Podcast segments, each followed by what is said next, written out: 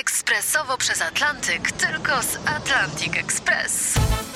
Z nami wyślesz co chcesz, kiedy chcesz, do kogo chcesz i to o 40% taniej. W Atlantic Express wysyłamy wszystko. 1 800 775 7363. Mienie przesiedleńcze, kontenery, paczki do Europy.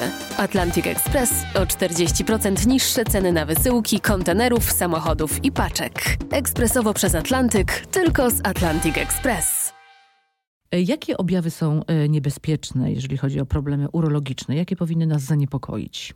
Z punktu widzenia onkologicznego, to co jest dla nas szalenie istotne, to przede wszystkim obecność krwinek w moczu, czyli mikroskopkowy krwinkomocz.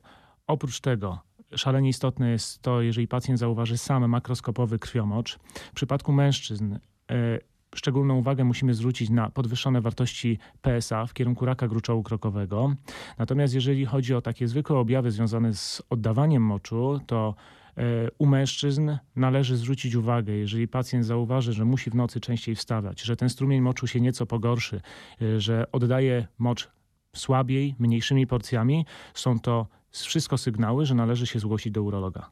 Stany zapalne dróg moczowych, tak? To problem, który częściej dotyka kobiety. Najczęstszy powód tego, że u kobiet częściej dochodzi do rozwoju infekcji, to jest układ anatomiczny. U kobiet cewka moczowa jest zdecydowanie krótsza niż u mężczyzn, co predysponuje do występowania infekcji. Dodatkowo bardzo często zdarzamy się, zderzamy się z sytuacją, że pacjenci nie przyjmują należnej ilości płynów. Powinniśmy przyjmować minimum 2 litry płynów dziennie. Czy to ma być woda gazowana, czy niegazowana, czy to ma być herbata, czy kawa. Chodzi o głównie o płyny. Z tego względu, że to predysponuje do tego, żebyśmy fizycznie wypłukiwali te bakterie z dróg moczowych i przez to zmniejszali nawrotowość infekcji. A jakie jeszcze inne są y, ważne wskazówki? Ważne jest to, żebyśmy nie przepełniali pęcherza moczowego, żebyśmy starali się wyrobić sobie taki nawyk, żeby oddawać mocz częściej, mniejszymi porcjami. Czasem nawet przed wystąpieniem jeszcze parcia na mocz i konieczności oddania tego moczu, gdyż to też zmniejsza nawrotowość infekcji. Ważne jest też przestrzeganie higieny. Bezwzględnie tak. To również jest jeden z jakby kluczowych czynników, który e, zalecamy pacjentom do tego, żeby unikali jak najczęściej tych e, nawrotów infekcji, modyfikacja stylu życia, co wszystko, cały ten obraz składa się na zmniejszenie nawrotowości zakażeń układu moczowego. Jednym z takich zaleceń, które proponujemy pacjentkom, jest wypicie takiej szklanki płynu przed stosunkiem e, i oddanie moczu tuż po stosunku. To samo tyczy się mężczyzn, bo tak naprawdę to również działa e, profilaktycznie, aby zmniejszyć nawrotowość zakażeń układu moczowego. Problemem jest też nietrzymanie moczu. Można sobie jakoś z tym radzić? Przede wszystkim należy odpowiedzieć sobie na pytanie, jaki to jest rodzaj nietrzymania moczu. Mamy trzy główne typy nietrzymania moczu, czyli nietrzymanie moczu wysiłkowe, które pojawia się podczas kaszlu, e, kichania, podczas wysiłku fizycznego. Może być nietrzymanie moczu sparcia, czyli pacjent przed e, gubieniem moczu ma uczucie takiego gwałtownego skurczu pęcherza czy potrzeby oddania moczu i może być nie, mieszane nietrzymanie moczu, które częściowo ma komponent wysiłkowego i częściowo e, nietrzymania moczu wsparcia.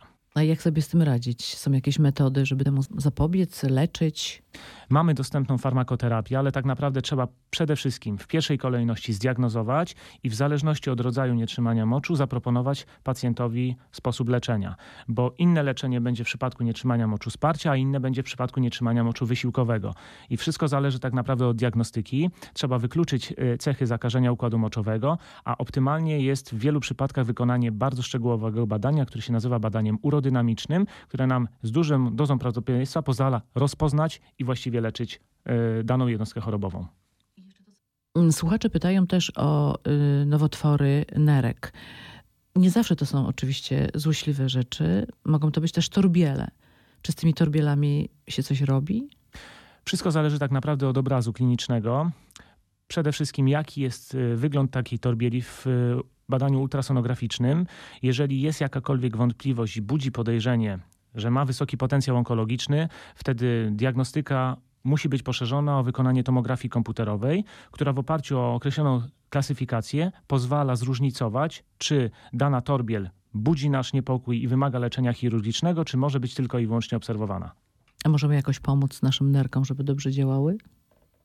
To są te same zalecenia ogólne, które predysponują do tego, żeby dbać o nasz układ moczowy, czyli tak naprawdę właściwa podaż płynów, unikanie zakażeń, właściwe opróżnianie pęcherza moczowego, czyli częstsze, yy, mniejszymi porcjami.